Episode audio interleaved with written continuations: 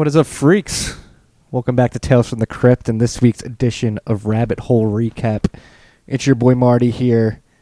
Uh, after a long week, it's been a long week for me in particular. Uh, I got a I got a bout of the stomach flu earlier, or excuse me, uh, food poisoning earlier this week. It was pretty terrible. Uh, very unpleasant experience, Matt. Matt uh, was a journeyman this week. Traveled to Canada and back. Made it all the way back to New York for this recording. It's been a long week, Matt. I actually uh, rush shipped a microphone to Canada, and it cost me uh, sixty six dollars in uh, sh- into shipping into Bumblefuck, Canada. And then we cut our ship sh- trip short anyway. So then I put it in my car and drove down here. And now we're recording here anyway. Well, high time preference move. You know, you'll, you'll think about that and uh, and adjust accordingly going forward. I love our freaks. It was worth it. Yeah. We're gonna use it in the future anyway. Yeah, we are. We will use. it. We're talking about it. very. We're getting high tech here at uh, Tales from the Crypt uh, in 2019. That's our that's our motto here.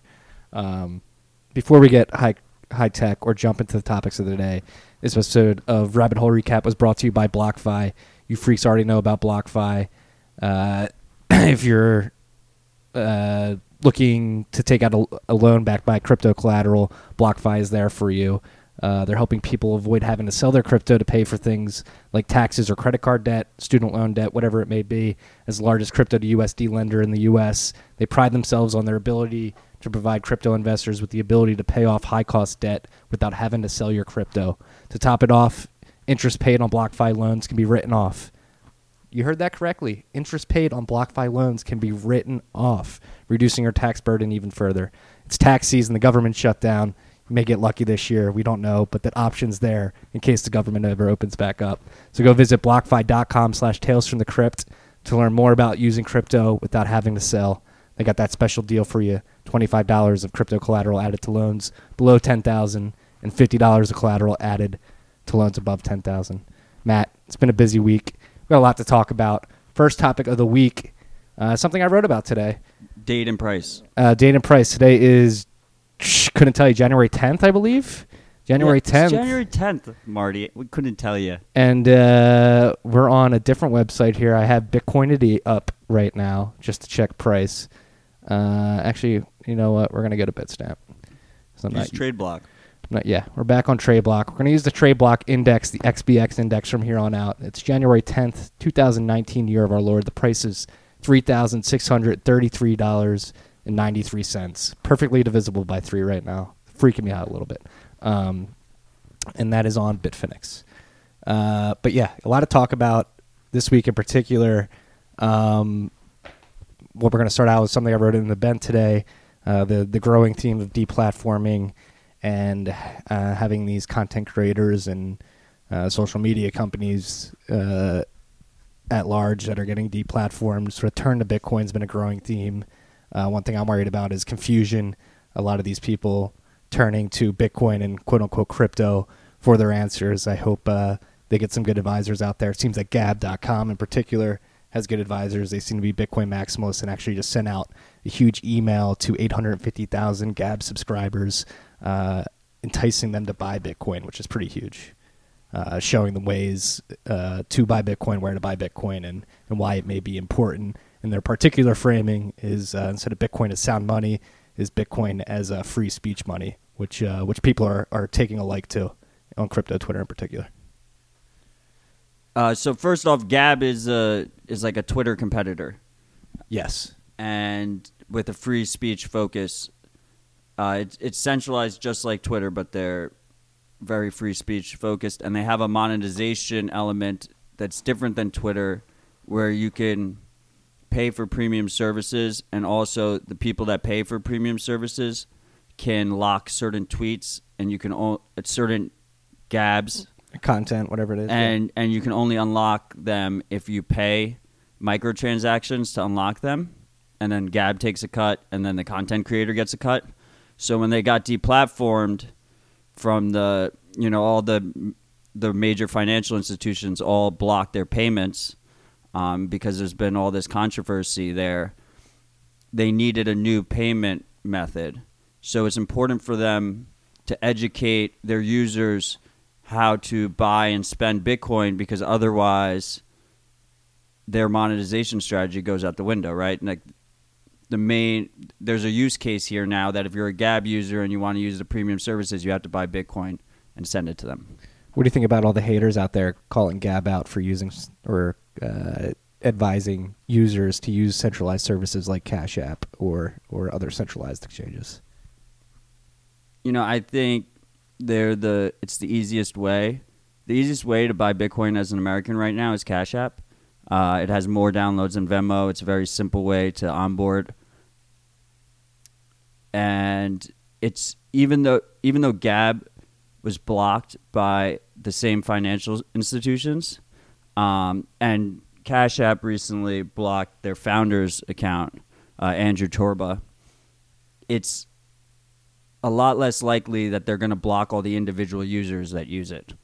It's a large amount of people. You said the mailing list was like 800,000 people or something. Eight hundred fifty thousand, I believe. Insane. So it's a so we can cross that bridge if it comes to it, but it's you know Coinbase blocked them, uh, Cash App blocked them, but it's a it's a little bit different because Cash App doesn't even let them sell. So it wasn't like Gab was selling their Bitcoin through Cash App. It's just a way to buy, Mhm. and it's a lot harder to block all the individual users, and they probably won't do it. There's probably not the will to do it. But if that happens, then you know you, we move to the next step. Yeah, exactly. No, but it's um, it's very interesting to see this these sort of worlds colliding. We'll use a, a Seinfeld quote here. There's uh, there's definitely worlds colliding right now with the the niche Bitcoin world and uh, sort of your ta- uh, quote unquote taboo. I don't consider them taboo, but a lot of people in the mainstream would consider them taboo content creators. Um, yes, Gab definitely does come with uh, the vitriol of of uh, people in the alt right, and they do have ardent Nazis on the platform. I do not agree with any of them, obviously, um, but they are bastions of free speech in, in a time where it's badly needed. I would argue, and I think uh, it'll be interesting to see how these people uh, receive Bitcoin, how they approach it, and, and whether or not uh, we as a Bitcoin quote unquote community are, are able to to equip them with the knowledge needed in a, in a timely manner. I mean, it's coming at the same time that uh, platforms like Patreon are also blocking people on the on the right in the political spectrum in America, and it's the perfect use case for Bitcoin. You know, it's it's educating all of these people why Bitcoin exists in the first place. And it just goes with what we've said a lot, where you know the governments and the financial institutions are they're the best advertisers of Bitcoin. Like when PayPal blocks your account, like it's immediately obvious to you why Bitcoin exists. Yeah. And so let's talk about the, the particular framing Bitcoin as free speech versus maybe Bitcoin as sound money. Do you think that's maybe a more advantageous uh, sort of first push to give somebody into Bitcoin? He's speechless. I, I do like that. I do like that phrasing. Mm-hmm. Um, it's one of the reasons why I like the censorship resistance uh, phrasing as well, because when in America at least it makes a lot of sense because we have the Constitution, so free speech is protected, uh, and even our courts have said that that money is speech and it's protected. That's why we have unlimited anonymous donations to political candidates, Citizens United case. Yeah, and then beyond that, they've also ruled that, that code is speech as well, which So it- Bitcoin is yeah. arguably software at the end of the day. Yeah, so it all comes together. It's a confluence, right? So free speech money that works. You know, it's Bitcoin. Call it what you want to call it. I like that branding. The branding works. I think Gab is doing a great job at promoting it. They have users that have an immediate need for it, and they have an immediate need for it. And it turns out that because Gab is is censored on the sell side, that they're actually forced to create this closed loop, which is what we've always wanted for like the longest time. You want you want the services that accept Bitcoin. The 2013 move was merchants accepting Bitcoin, but they were all cashing out to fiat. Yeah, they're getting BitPay, Commerce, or whatever, and cashing out the fiat right away or something The like that. 2018 move is only using merchants that keep their Bitcoin. And Gab is a perfect example of that. Like Gab will pay for their hosting, presumably, and all their web hosting and their employees' salaries and everything directly in Bitcoin, and it'll be a closed loop. Yeah.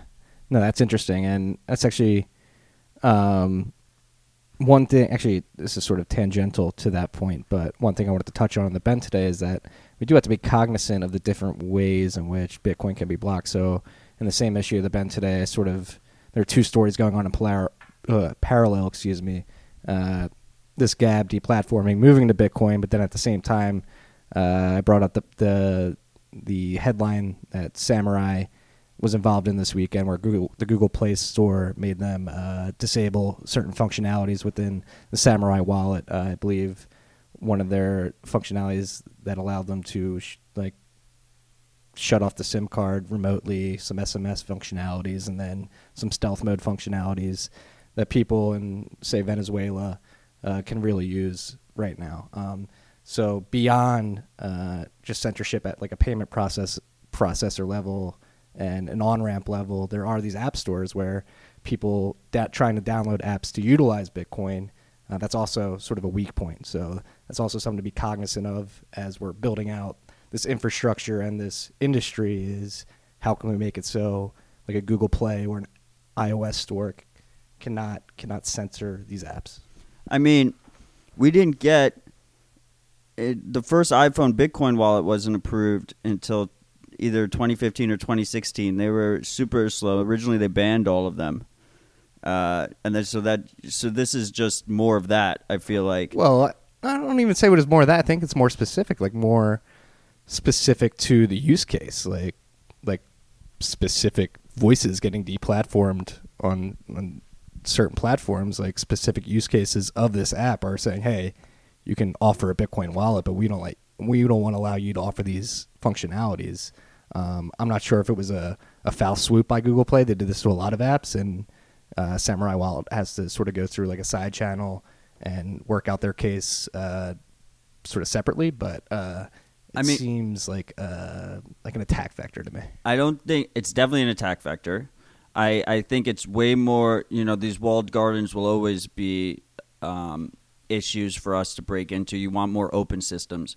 The thing that's nice about Android is that you can side load it. You can use an alternative app store.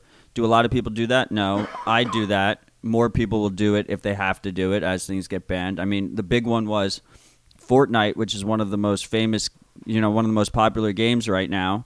Um, they just skipped the Google App Store. You have to go to Fortnite's website to download it. And why did they do that? Because they don't want to pay Google the thirty percent cut of the of the App Store, right? So they're educating all these young people about how to sideload APKs, sideload the application files, and I think that trend will hopefully continue.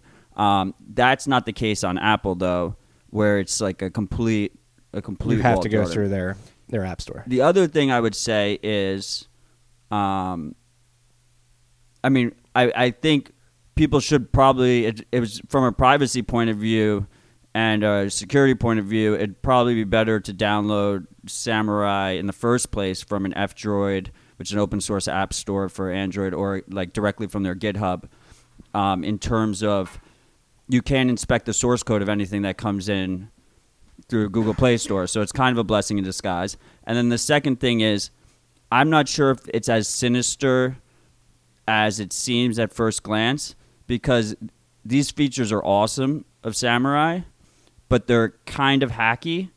You know, like does does Google want an app locking SIM cards? Does a do they want them playing with the dialer? So if you put in a code into the into the phone app, you know the app opens and stuff. Like those are kind of in the wrong hands. That could be like a spyware type of thing going on, right? Mhm. So I I personally am hoping that it just happens to be that they got hit in this sweeping wave to try and make you know Google's stuck in this situation where Apple's app store is a lot safer because it has a lot more restrictions, and Google has always been open, way more open, um, probably a lot because they're they're more inept in terms of the moderation there, but you have a lot of apps that are you know like the flashlight app that steals all your contacts and stuff, right? So they're Mhm. probably trying to clean that up and. And Samurai got hit in the crossfire. Would be my guess. Yeah, that makes a lot of sense. Uh, that's what I was trying to allude to earlier. It was like a foul swoop action. That makes But they're definitely an attack vector. They're Yeah. a central point of failure. They can they could censor us, and you know you want stuff like the Purism phone and stuff that are more open. Yeah, and this led to a conversation between me, you and I and Telegram today, just a personal DM or like my biggest worry for Bitcoin's long term adoption and mass adoption is apathy. And for mass adoption and for it to be as robust and strong as possible, I'd argue that we need people to start worrying and care about using services like F Droid, like we just described, and these decentralized services, and staying away from centralized services to a certain extent for certain apps, uh, particularly in and around Bitcoin. Um, so that's what we. Uh, so we just wanted to bring that up. Like, so that's my biggest fear in the long term is just apathy. People just do not feel the need to to make these changes. Right, and we said the the negative uh, the negative example that would make you really uh, worried would be the Snowden leaks because we had the Snowden leaks, and meanwhile, most people they were massive, massive uh, info dumps where we found out all this spying was going on. Most people haven't switched to encrypted messengers. People are installing wiretaps in their homes with Amazon Alexas and Google Homes and And Nest now they have cameras too. And yeah, stuff like, that. people are apathetic by design. Like we were talking about the the voting, um, voting percentages. You know, seventy percent of people in America don't vote in every election. Like if if you counted that, then no one would win. right. People are just naturally apathetic. But then the opposite example is like in Venezuela. Like Venezuelans are Venezuelans aren't apathetic anymore because they have no choice. You know, Right. their livelihood's at risk. So you need something like a really severe event, not just a Snowden leak.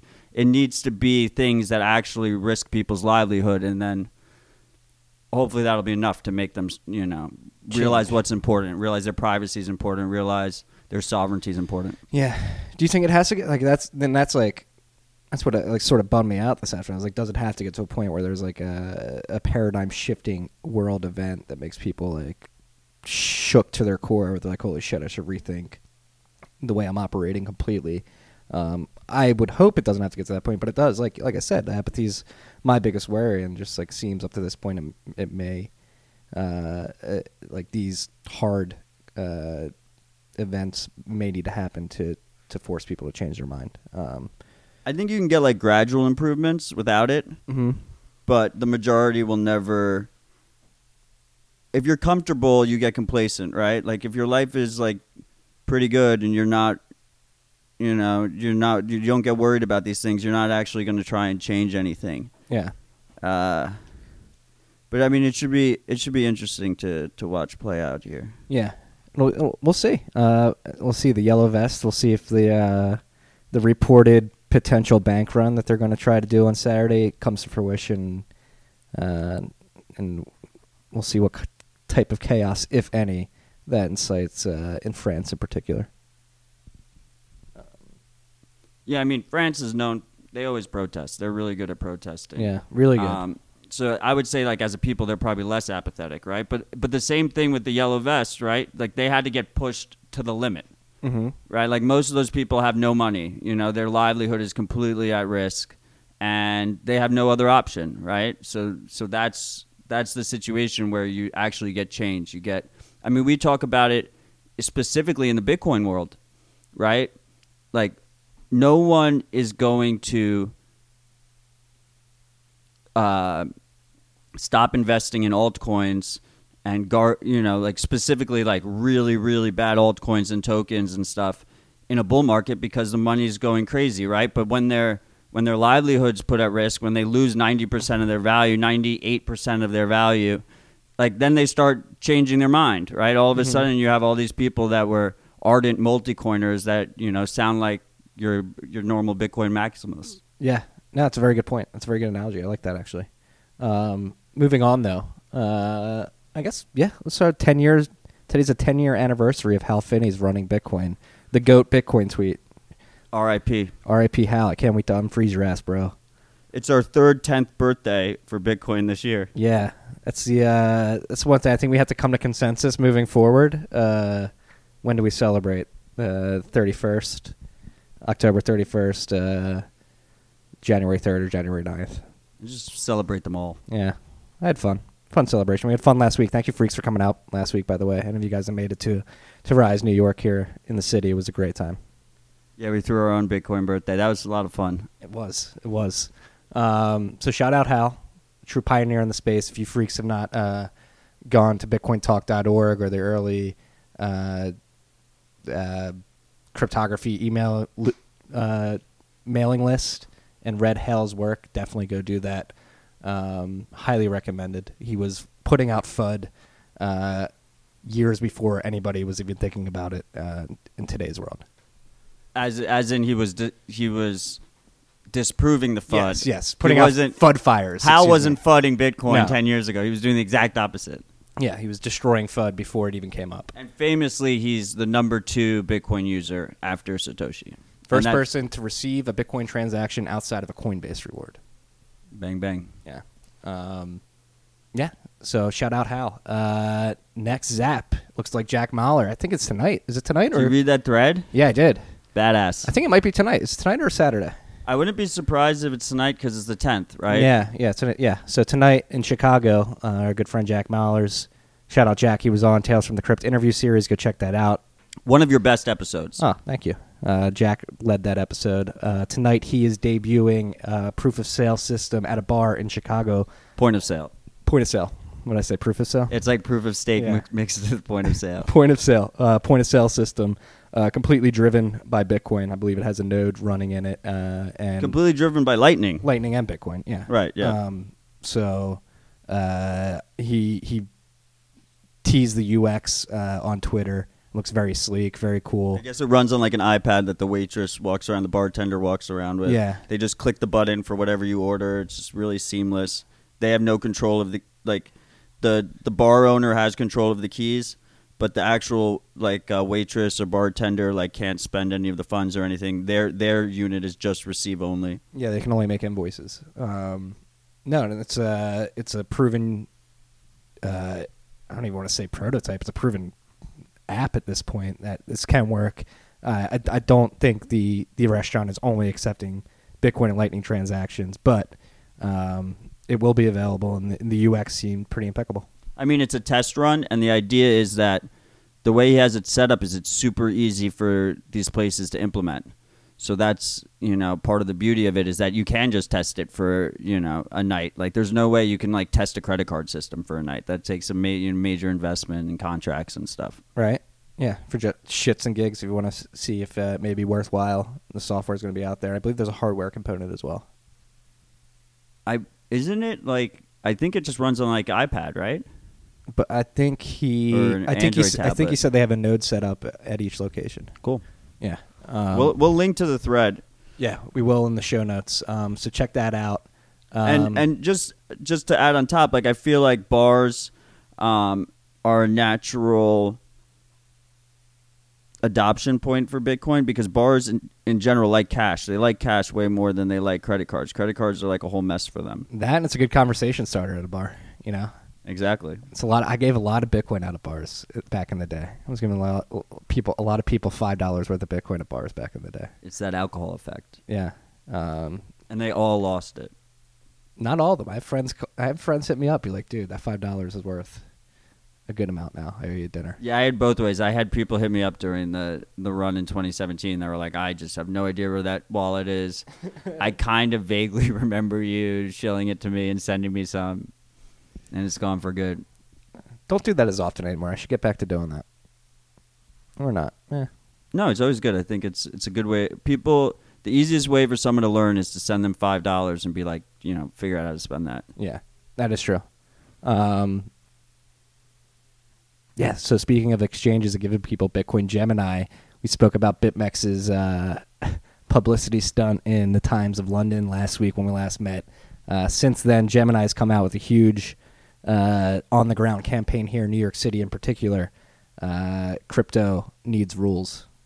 Matt, what are your thoughts? Revolutions need rules. Revolutions need rules. I, there's never been a revolution that had rules before. I just seems really out of touch. Uh, I don't really, you know, the crypto word is, I hate that word too. So that being front and center kind of bothers me. Uh, I did, I did see two good takes on Twitter about it. The one is that uh, they knew it would brew controversy in the Bitcoin community, so we Yes. gave it a ton of publicity on Twitter. We're Yes. giving it publicity right now on the podcast. I actually think Zac Prince pointed this out from BlockFi, sponsor of the show, um, CEO of BlockFi called that out. He said he was on the subway and was taking pictures. He's like, I know everybody's shitting on it, but everybody's talking about it. Like everybody on the subway that he was on, he said was talking about it. Yeah, exactly. So controversy is publicity nonetheless. And then the second thing is, you know, the Winklevoss twins own Gemini, and their play this whole time has been the ETF. And the reason they created Gemini in the first place was because the ETF stalled, and they needed they the one of the main reasons why the ETF kept getting disproved was because disapproved was because how do you price it? Like how do you decide what the Bitcoin price is at any given time? And is is that a proper price? Is that really what Bitcoin's worth? So they were like, we'll create a whole exchange so that the market on our exchange can then set the price. Remember they had the WinkDex 1st Mhm. which like combined multiple different exchanges and then the feds were like, no, that's not that's not enough. So then they were like, we'll build our own exchange. So this could kind of be a nod to the regulators because they know they're watching, right? Like, look, we're going so hard on on regu- regulatory compliance that we're willing to do this huge ad spend saying as much, right? Yeah, they bought a fucking bus and drove it around the city. Did was that their bus or did they? Did, was it that wasn't like a commuter bus or anything, right? It might have been. I don't know. I'm not positive. I would imagine. Um, I figured they just, you know, did one of those silk screened ad runs on buses because you see those sometimes.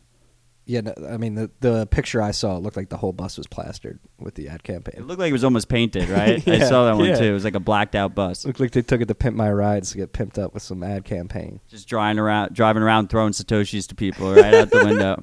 Wait, first give me your name. I'll throw you a satoshi.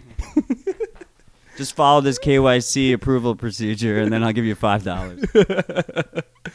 Um, uh, yeah, and then going on from there, I wrote about it yesterday. There's a lot of great content uh, in Bitcoin in particular. Crypto Twitter has been a vapid wasteland of, of vitriol recently, but I've been able to wade through the bullshit. Uh, there was some signal through the noise this week, one of them in particular was Coinmetrics piece. Uh, they broke uh, or they didn't break into. They they broke down uh, the Coinbase input data, uh, all like the historical Coinbase data in the Bitcoin blockchain to sort of decipher uh, the the the the uh, breakdown of pools that have one Bitcoin over time, and it it proved that. I mean, if we have to assume that the Bitcoin mining pools are writing uh, these Coinbase messages uh, and not trying to deceive people, but it seems as if uh, Bitcoin mi- uh, Bitcoin mining pools in particular are viciously competitive. So just to be clear here, you're not talking about the exchange run by Brian no, Armstrong. no. Coin, so there's in Bitcoin, whenever a block is created, the miner that mines the block can uh, there's there's a Coinbase output, uh, and they can input a message into that Coinbase, and that will get transmitted to the network. Right, and that's where Coinbase took their name from, which is extremely confusing. Just like how blockchain.info took blockchain, Yes. um, and now they have blockchain.com, which is annoying. Uh, that so so so basically, a miner can voluntarily say, "I mined this block," and that's how we they know. can say whatever. Satoshi used the Coinbase to write uh, the Times Right. Times of London banks on the second or chancellor on the second ballots of the bank. Right. So, but it's it's a user input, so they can put whatever they want there. And historically, they they put you know we mine this, and it's like kind of like advertising, but also it's like a voluntary thing for the network. So you have to keep in mind, like they could even Write somebody else's name. yeah they could put a different pool or.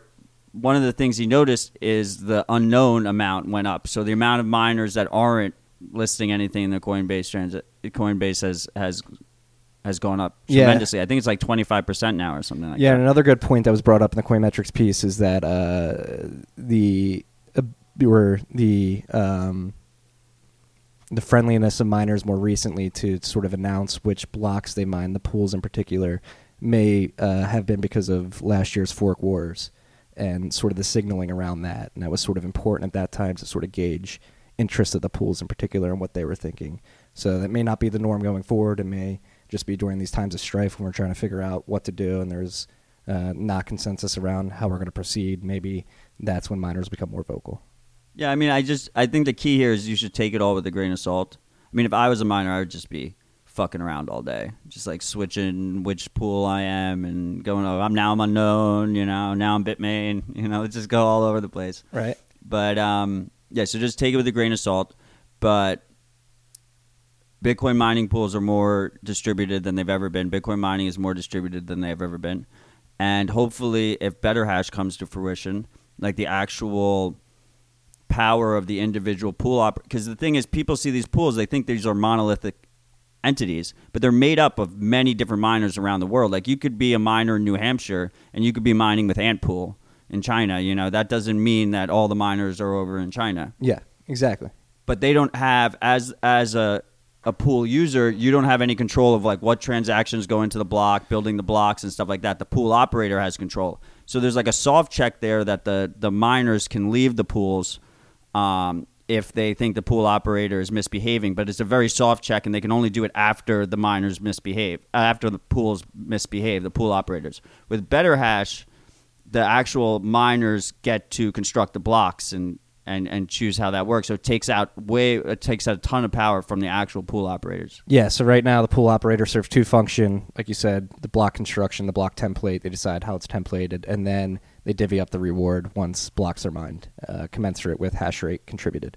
Uh, BetterHash, yes, would separate those two functions where individual miners would be able to construct a block template and decide how the, their blocks are templated, uh, and then all the block or the pool operator, excuse me, would do is divvy up the reward. Yeah, there's no way you can distribute that aspect because that's actually like the block o- the the pool operator is, is measuring how much hash you're contributing to his pool to divvy that out in the first place. Yes. So this is one thing as Bitcoiners that I would argue we should be pushing for is BetterHash. Uh, one thing, one I don't want to say a con of BetterHash, but one hurdle that needs to be overcome is that if you are an individual miner, you will have to run your own mine or excuse me, your own node at home on top of your mining node to sort of uh, dictate uh, the block template. So uh, apparently, right now miners aren't doing that too well. Um, so there's there's definitely going to be better UX at the node level and helping them set them up easier. Well, it goes hand in hand with all this sexy hardware we've seen lately. Exactly. Is like hopefully someone, you know, hopefully multiple people, multiple companies will be making like $600 boxes that a miner just plugs in like picks his parameters Exactly. and it just handles everything for him is always on he doesn't have to worry about it he just puts it in his farm and it's just an, you know he's got he's got 400 asics all hooked up you know he can have a $600 computer right next to it to manage them right? Like it's not that big. It's not you know it's it's more of a I, I think it's a smaller hurdle than than most hurdles that we face in Yeah, bitcoin. But a hurdle nonetheless. yeah, and I think that what motivates it, going back to the previous thing, right, is what would really motivate BetterHash is if we have another, you know, big mining pool act out. Like you need people's livelihoods, otherwise the miners will just be apathetic and they won't switch to BetterHash. So Exactly. it, just go, it all goes back to Yeah. To people's livelihoods need to be at risk. Yeah. So again, maybe my, yeah, miners will be apathetic until until need be. Which Um, isn't the worst case. If they continue to be apathetic, it means that none of the pools acted out of line. well, there is one Right. thing to take into consider as BetterHash. Take into consideration with BetterHash. Excuse me. I do believe there is a short window of time in which it can be implemented because it is uh, basically a carrot on the stick problem with the stick getting longer as hash rate grows. So uh, the faster hash rate grows and the larger hash rate becomes, uh, it becomes harder to sort of impl- bootstrap a pool with enough hash rate to make a dent uh, and create like a pay payout variance that's profitable for for individual miners. Well, yeah, because you need uh, to for BetterHash to be actually effective on a network-wide level. You need a, the highest percentage of miners possible, right? Yes. Well, not even that. Just to bootstrap it to to entice miners to join the pool, you'd have to have a significant amount of hash power, say three to five percent, uh, to make sure the payout variance is so that miners are remaining profitable or at least aren't losing too much money. Right. So to to expound on variance, what what that means is technically it doesn't matter how big your pool is. Everyone should get paid the same amount, but if your pool is larger, you get paid out more frequently. And because ASICs have a set lifetime where they start becoming obsolete really quickly, if you don't get paid out quickly, you end up losing a ton of money because your miner goes outdated before you, you, you get your income back. So you want to, miners want to get paid as often as possible, and the bigger the pool, the more often you get paid. Exactly. So if, if we only have BetterHash on pools that aren't paying you out that often, then you end up in a situation where no one wants to use that pool. Yeah. So I would argue there's a bit of urgency here if we want to uh, lock down this form of decentralization in BetterHash. But I mean, like alternatively, like people thought Slush Pool couldn't come back because they had too little amount, right? But we had all the scaling wars and everything happening. I would argue this is completely different though, because you have to. people re- seeded it though, right? People were like, "I'll take a hit because I am ideologically motivated. My livelihood's at risk. I don't want Bitcoin to get attacked, so I'm going to join this friendly pool and try and boost." you yeah, know, but again, the there's a whole mental rewiring behind like uh, using BetterHash as a opposed to Stratum. Like everybody's just used to Stratum right now. That's It's super simple. Stratum is super simple. It's just one line yeah. on Um, your miner config. So there, there's definitely an education gap there, and, I, and again, I would stress maybe a little bit of urgency needed. So let's get the message out there. Push for BetterHash.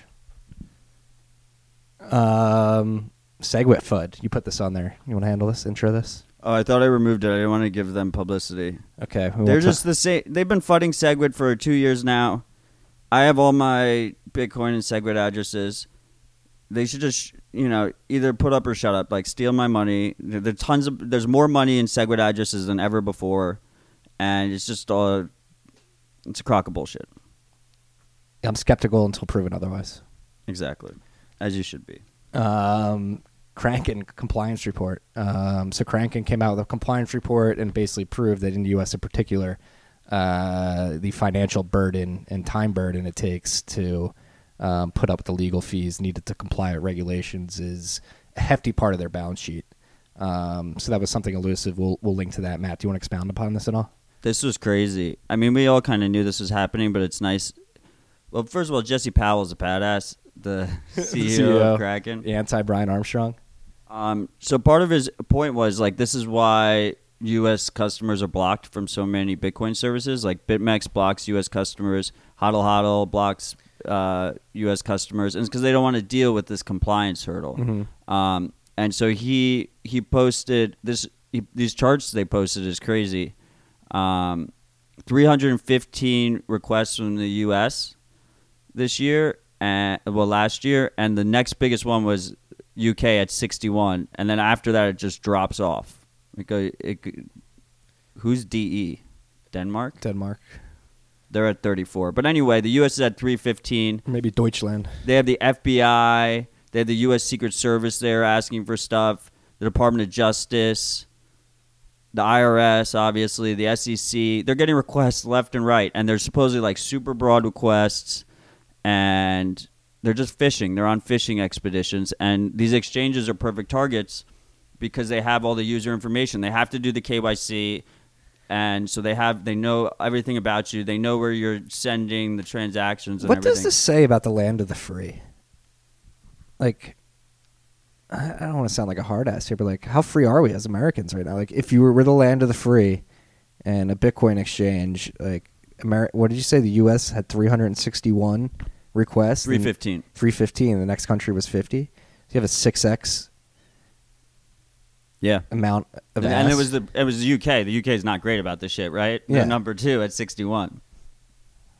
it's, perplex- it's perplexing. It's kind of like an emperor has no clothes moment, right? Is because you you see it point blank. Like as as an American, I am disadvantaged in But- the Bitcoin space, right? Yeah, but in a, and I haven't said this on this pod in a while, but it's like frogs boiling in water. Like, these are little It's the apathy all over again. Exactly. Right? It's- but that- that's the that's exactly. the theme of the pod. This is It's this is the theme of today's pod is apathy. Like that, I would argue that should that should shock people. Um, The other big thing is in 2017 they only in 2016 they had 71 requests worldwide. In 2017 they had 160 requests. And in 2018 they had 475 requests. So it's accelerating as the price goes up naturally. interesting, interesting. Um, yes, we'll be following that. Shout out to Kraken and Kraken. I, th- I think they said they're. I mean, they they fight these requests as ardently as possible to, to protect their users' privacy. Yeah, they Um, try their best, but they have US banking relationships. So I imagine they comply with most of them. Yeah.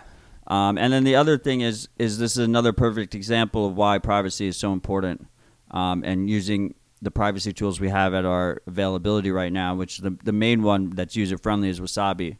So you know if you're a Kraken user, if you're an exchange user, when you when you transfer, if, when you buy Bitcoin on an exchange and transfer it out to your address, the exchange knows that address and they can use that information to then figure out all your other transactions that happen after that fact. So if you use something like Wasabi, you can help break that that blockchain trail, so it makes it way more difficult for them to track it. And and oh, so like I don't care if Cash App knows where my transactions are going. Well, I do care, but I'm saying like thought experiment. I don't care about that. Yeah, but they have to comply with government requests and stuff. So you never know where this information's going. They suck at security, the government. So like all that information can get in the wrong hands. Then you have some criminal knows exactly how much Bitcoin you have, what transactions you make. Like that's a huge issue.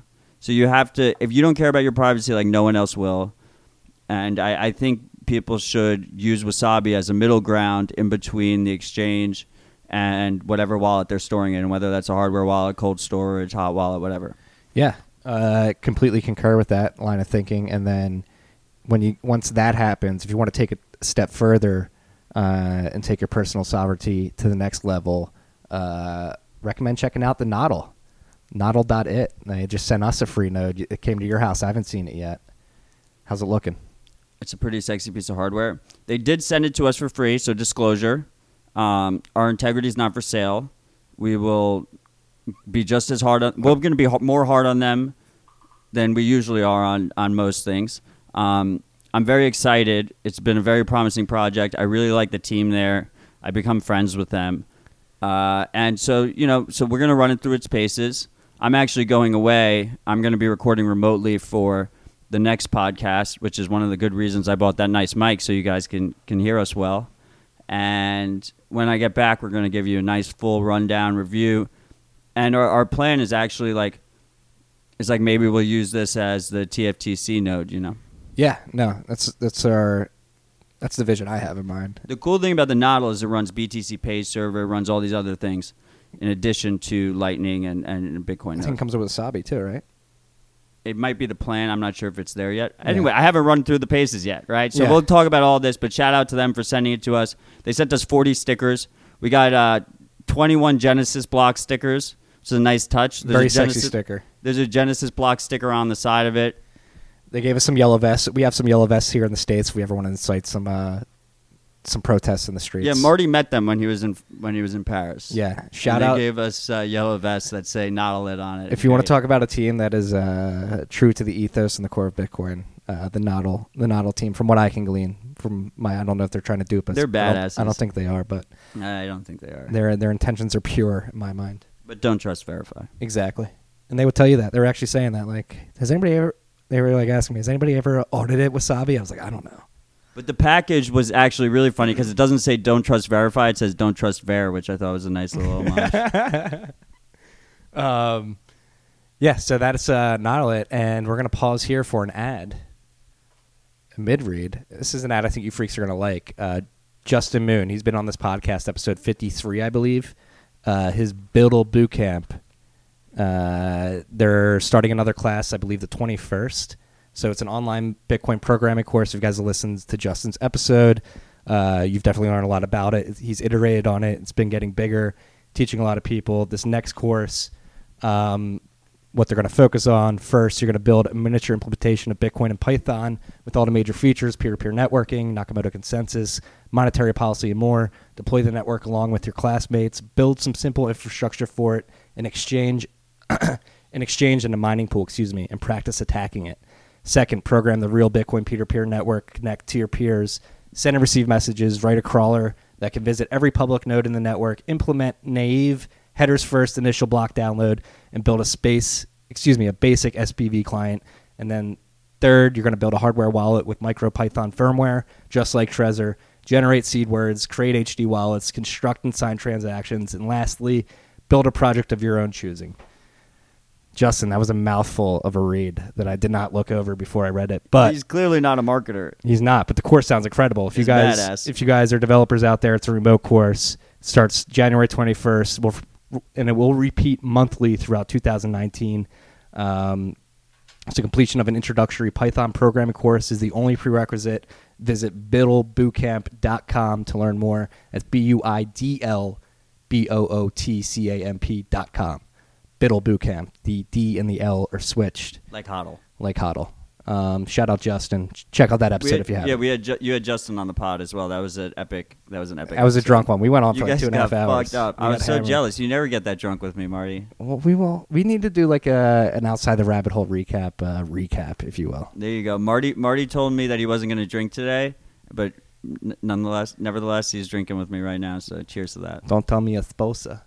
Um, yeah. So shout out Nodl, and we're gonna keep giving shout outs. Shout out to Satoshi's Place. Uh, we put up an ad. So Satoshi's Place, holding my hand up here. Didn't make my first Lightning transaction until a couple weeks ago.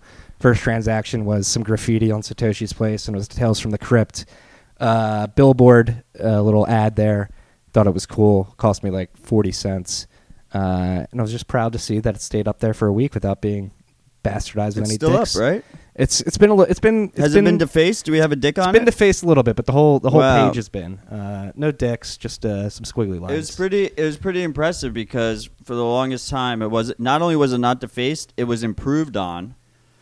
yeah, it's still there. It's still pretty good. yeah, it's still pretty good. visible. So I mean, not only shout out to Satoshi's place, shout out to the the random freaks out there. The that maintenance are- freaks. Yeah, that are maintaining it and improving it, and you But- know. oh that- wait, we do have a dick on it. that's bad. Uh, Did There's someone? A, there's a dick coming onto the t to the T. no, but that's not. It's It's coming out of Donald Trump though. It, yeah, it's technically an adjacent dick that Yes. just happens to be slightly overlapping. Hey, Um, hopefully, we're not incentivizing people to go draw dicks on our on our little TFTC poster up there. But um, shout out to whoever's maintaining that. We really appreciate you, and, and that's why we do this shit. We love you, freaks. yeah. And shout out uh, Lightning Koala for making that online graffiti. It is a uh, uh, very steady source of a, at least one chuckle a day. A fun little test case for the Lightning Network. Exactly. A great. If you haven't made a Lightning transaction yet and you want to make your first one, highly recommend starting at Satoshi's place. Satoshi's dot place. Um, Bitmain founders rumored to be stepping down. New CEO inbound. Apparently, they lost 1.2 billion dollars last year. You come at the king, you best not miss. Whoo!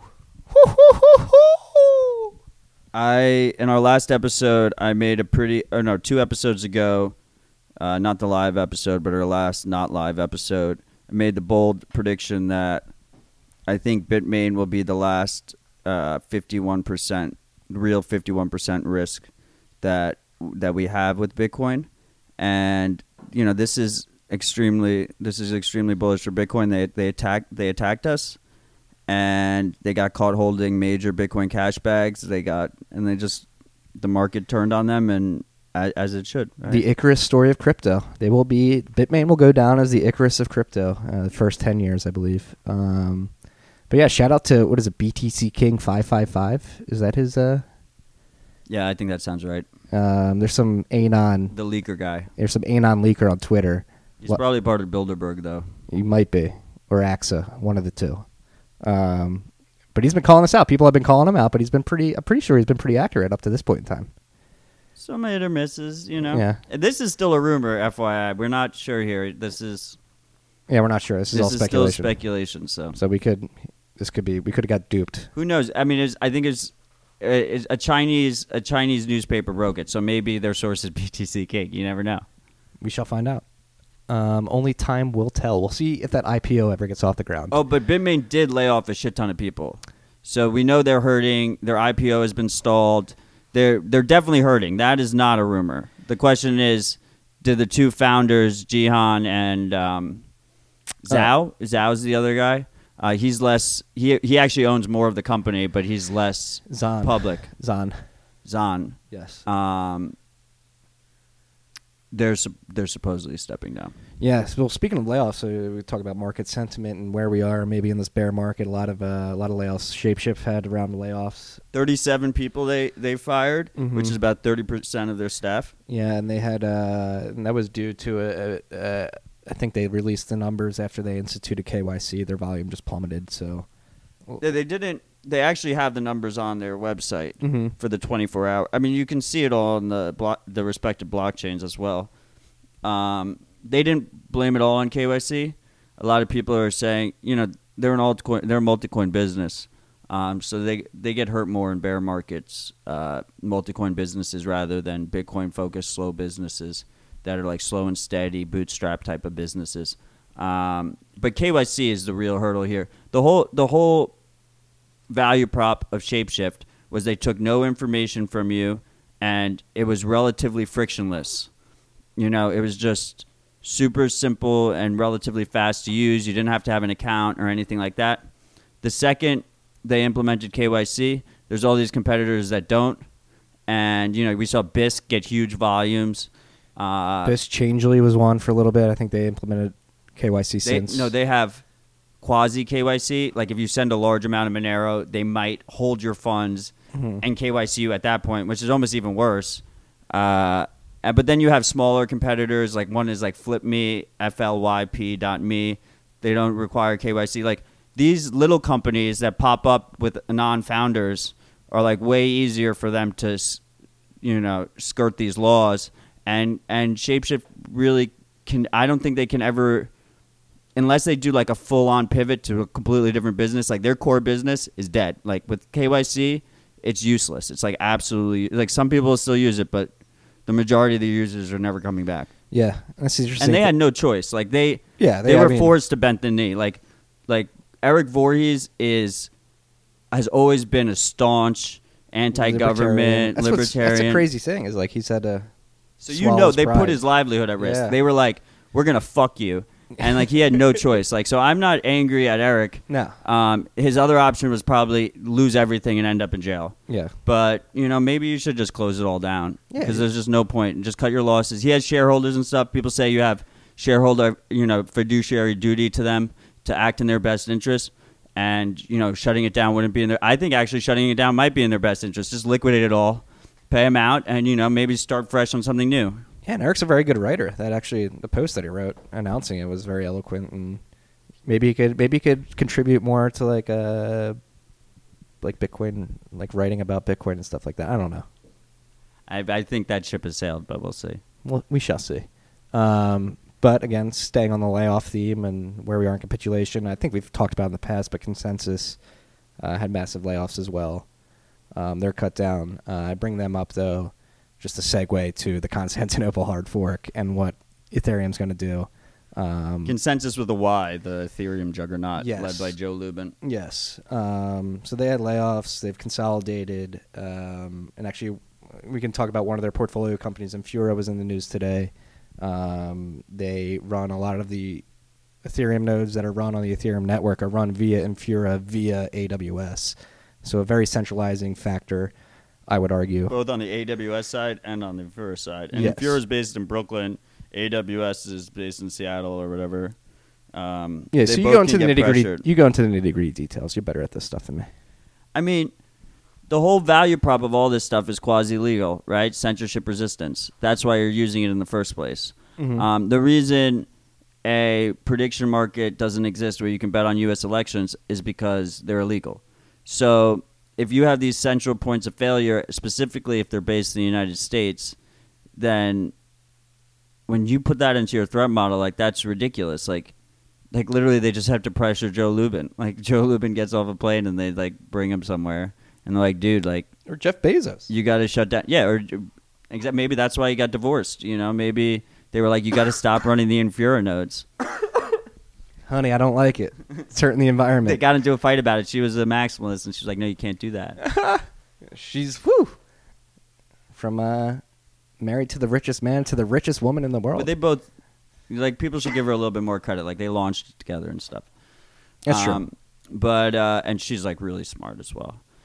Yeah, anyway. I, don't know much about the relationship. Yeah, I mean, neither do I. Just he had a really good commencement speech. I forget what his alma mater is, and I watched the commencement speech like four years ago, and he talks about how he started the company. I mean, we're kind of going on a tangent, but he started the I company. like tangents. and they both they both went to like Stanford or wherever he went. They went. I think they went together. Then they were both in finance, and they both left their nice paying finance jobs to start an online bookstore. And everyone thought they were crazy, you know. And they like kind of, you know, not necessarily bootstrapped it, but like they like worked their asses off in the beginning. So like in a lot of ways they were very much partners. So you know you shouldn't discount people. sh- I'm not accusing you, but people a lot are, are saying like, oh, now he's she's taking half of his net worth. You know, like they built it together. But anyway, Thanks for that history lesson, Matt. I did not know that. Yeah, I was talking about it yesterday. But yeah, the commencement speech is really good. Uh, Maybe we'll link to it in the show notes. Maybe we won't. But if you just search Jeff Bezos commencement speech in YouTube, really, really good commencement speech. And uh, I like commencement speeches. They're pretty good. I do the good ones. I didn't like mine, but um, I didn't like mine either, but I like other people's commencement speeches because you get to pick and choose, right? Like there's like probably like eight to twelve really good commencement speeches. Those are awesome. Yeah, and uh, whether or not you have good or bad things to say about uh, Amazon, they're a perfect example of low time preference, getting shit done, being patient, and just waiting for the market to accrue around it. So, very good case study uh, for Bitcoiners who are uh, expecting a technology to take decades to, to come to fruition. And the other thing is, so like back to the central point of failure. Go. Let's go back to Infura. Um, you know, AWS won't host Gab, right? Mm-hmm. Bang. You know, there you go. Proof. Um, so, so that's an issue. That's a, it's a major issue. Not only do they c- control presumably the majority of the nodes. Now, we're not even just saying that the Infura CEO brags about it. And not only do they control the majority of nodes, they the, the main nodes, the ones that like MetaMask and all the major dApps use, are almost all in Infura. So, you know, that's part of the reason why not only does Lubin presumably own a large percent of Ethereum and have investments in many, many of the companies that dominate the Ethereum space, he one of those companies is Infura, and they control a ton of nodes. So this is a huge, huge, not only central point of failure, but he has massive control over the, the, the direction Ethereum decides to take, right? Yeah, the whole ecosystem. And I got a peek into their transition to ETH 2.0, and my God, um, I'm interested to see how it goes. Yeah, I mean that I think is too far off. It's important not to start speculating on far things for Ethereum because they just change their mind every four months, and then they like scream at us, and they're like, but you didn't see the new thing we're doing instead. You like, do you not follow it? It's like it's ridiculous. How am I supposed to follow it? Like, you shouldn't be. Miners and users and business owners need to make long-term financial decisions. You can't just keep changing what's going to happen. Um, Stop In speaking nonsense. Matthew. and that's a good transition to the ProgPoW fork. Well, wait, we're not done there. We're not done with Constantinople yet. No, we're not. Not done with Infura yet.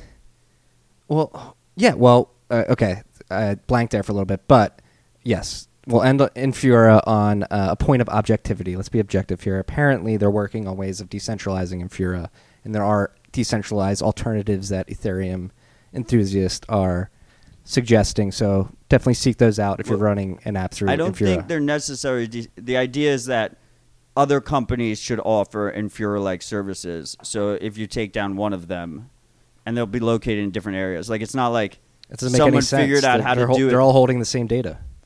Right, but it's not like if you had like a company in Slovenia that also That's true. ran Ethereum full nodes for people, then you know you need the Slovenian government to go after them and the U.S. government. So it's not like there's like this new technology where they figured out how to decentralize that, right? No. Um, and like from Infura's point of view, like okay, maybe we won't run it all in AWS. Maybe we'll run it, you know, some of it in just a different server company, right? Yeah. And, like we'll run some of it on Azure or whatever. I don't know. Yeah, interesting. So we'll be following that and transition to Constantinople. So Constant, was that the fifteenth the sixteenth? Sixteenth, I believe. Uh, Sixteenth is the estimate right now. It depends on block time. Yeah. So Block that's like the upcoming Ethereum fork. They're gonna slash miner rewards. Um, I think they like they're like fudging with the difficulty bomb or something. Yeah, they're pushing it back a little bit more. Yeah. I, I Again, yeah. So the difficulty bomb is like the idea is that if you don't get rid of it, like it becomes completely unprofitable to mine blocks. So like forces miners into forking and like creates a fork incentive where you not continue the main chain. I think it's like a pretty useless mechanism because in any kind of situation where you actually like hit up on that difficulty block, like difficulty bomb, miners will just fork out the difficulty bomb. It's like the easiest consensus ever. Uh, yeah, and that and that's their business. Is like, why would they? Why would they just sit there? They were obviously just fork it out. So it just creates this like forced attack vector type. When you have a hard fork, there's attack vector. there. exactly, and it, it- not only a forced attack vector, but a forced precedent that you set by pushing it back. You just basically set a precedent, like, hey, we're willing to change this on a whim. Um, like it, just from a, like a, an initial design perspective, that makes no sense to me. So they decided on the 33% decrease in in block reward. I think like five months ago or six months ago or Yeah, last fall. So like imagine like you're a miner and you spent all this money securing the Ethereum network. You know, you're not doing it out of the goodness of your heart. You're doing it to make money. But you're also kind of doing it because you're ideologically motivated. You know, most of these miners are ideologically motivated. And then they just like pull the rug out from under you. They're like, "Oh, we we want to transition to proof of stake, so we're just going to lower your reward." You know, like that's a little bit ridiculous. Like every time you fuck with miners, like they're less likely to invest more in protecting your network and like don't bite the hand that feeds you, right? Yeah. And so like so that's just one aspect of it. So that's the first aspect is the the cut in uh, block reward. The second aspect is I believe it's six months after Constantinople did January sixteenth hard fork. They're going to institute what is it pro or ProgPoW's separate. prog? Yeah, it's completely separate, but it does hinder miners as well They're making So investments. They announced like what, like 2 weeks ago or something like that? recently. Um, ProgPoW is basically just to sum it up is they want to fork out ASICs, you know, similar to what Monero did, um, kind of similar to what Sia did. I don't know if you remember our rabbit hole recap episodes. They're impossible to forget. I got obsessed with Sia, um, forking them out. I thought this was this debate was over. ASICs are super important. They make they enhance the loose game theory that secures these networks because the hardware becomes that if if you have hardware that's specific to your chain, attacking the network renders that hardware either worth less or completely worthless. So it, it makes the attack way more difficult. And if you don't have general purpose hardware, it's way harder to acquire large amounts of it to attack. Um, so people should embrace ASICs. I have a great thread on on that. I actually said today I was like, I feel like Ethereum stakeholders should pay me for all this free advice I give them.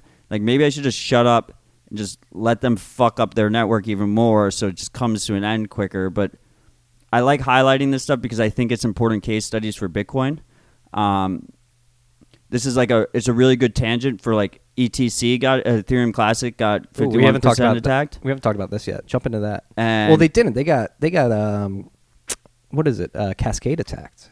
no no no. It looks like they got Did they get both? They got attacked both ways. the Ethereum developer community. It's so- is, they don't even is know. so small that and like so non-existent that they can't even give any definitive answers Ethereum around it. Classic. Yeah, it's just like, but anyway, Ethereum Classic uses the same mining algorithm as Ethereum, Ethash. So Ethereum ASICs can mine Ethereum Classic, and GPUs can as well. That created a situation where Ethereum Classic is super easy to attack.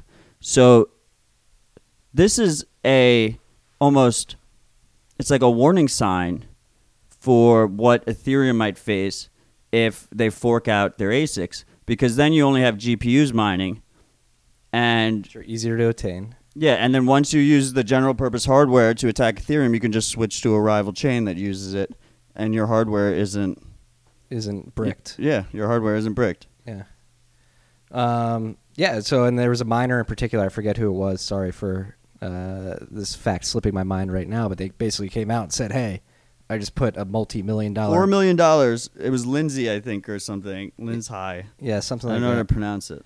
Um, but they, it basically came out and said, "Hey, like, are you ever going to have a discussion with us? Like, I just spent four million dollars to come protect your network, and I'm going to be bricked in six months." Specifically, they spent four million dollars to develop a new Ethash ASIC, Yes.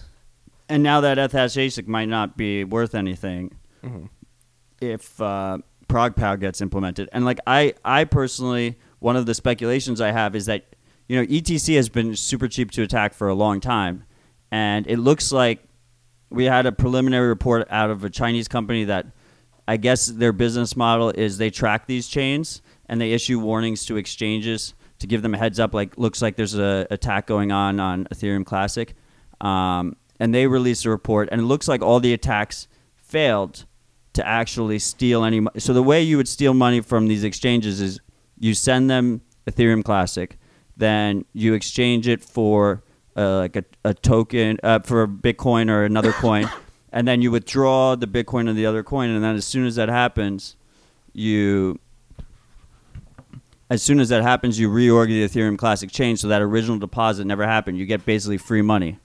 Um, that's how the attack happens, and it looks like none of the exchanges actually lost any money from it. So maybe one of my speculations is that Ethereum is like try like Ethereum stakeholders are attacking Ethereum Classic to try and dissuade miners like Lin Linzhi that created these ASICs from switching over to ETC because they have the same mining algorithm. Like when that happens, We got a hot Matt Odell theory right now. but I think that that is a a misnomer anyway. Like that's a that's a bad ju- even if that's the reason they did it, that's dumb because uh, Ethereum miners that that are against this ProgPoW change to fork out ASICs would be more likely to just not follow the ProgPoW fork and continue mining the regular Ethereum chain.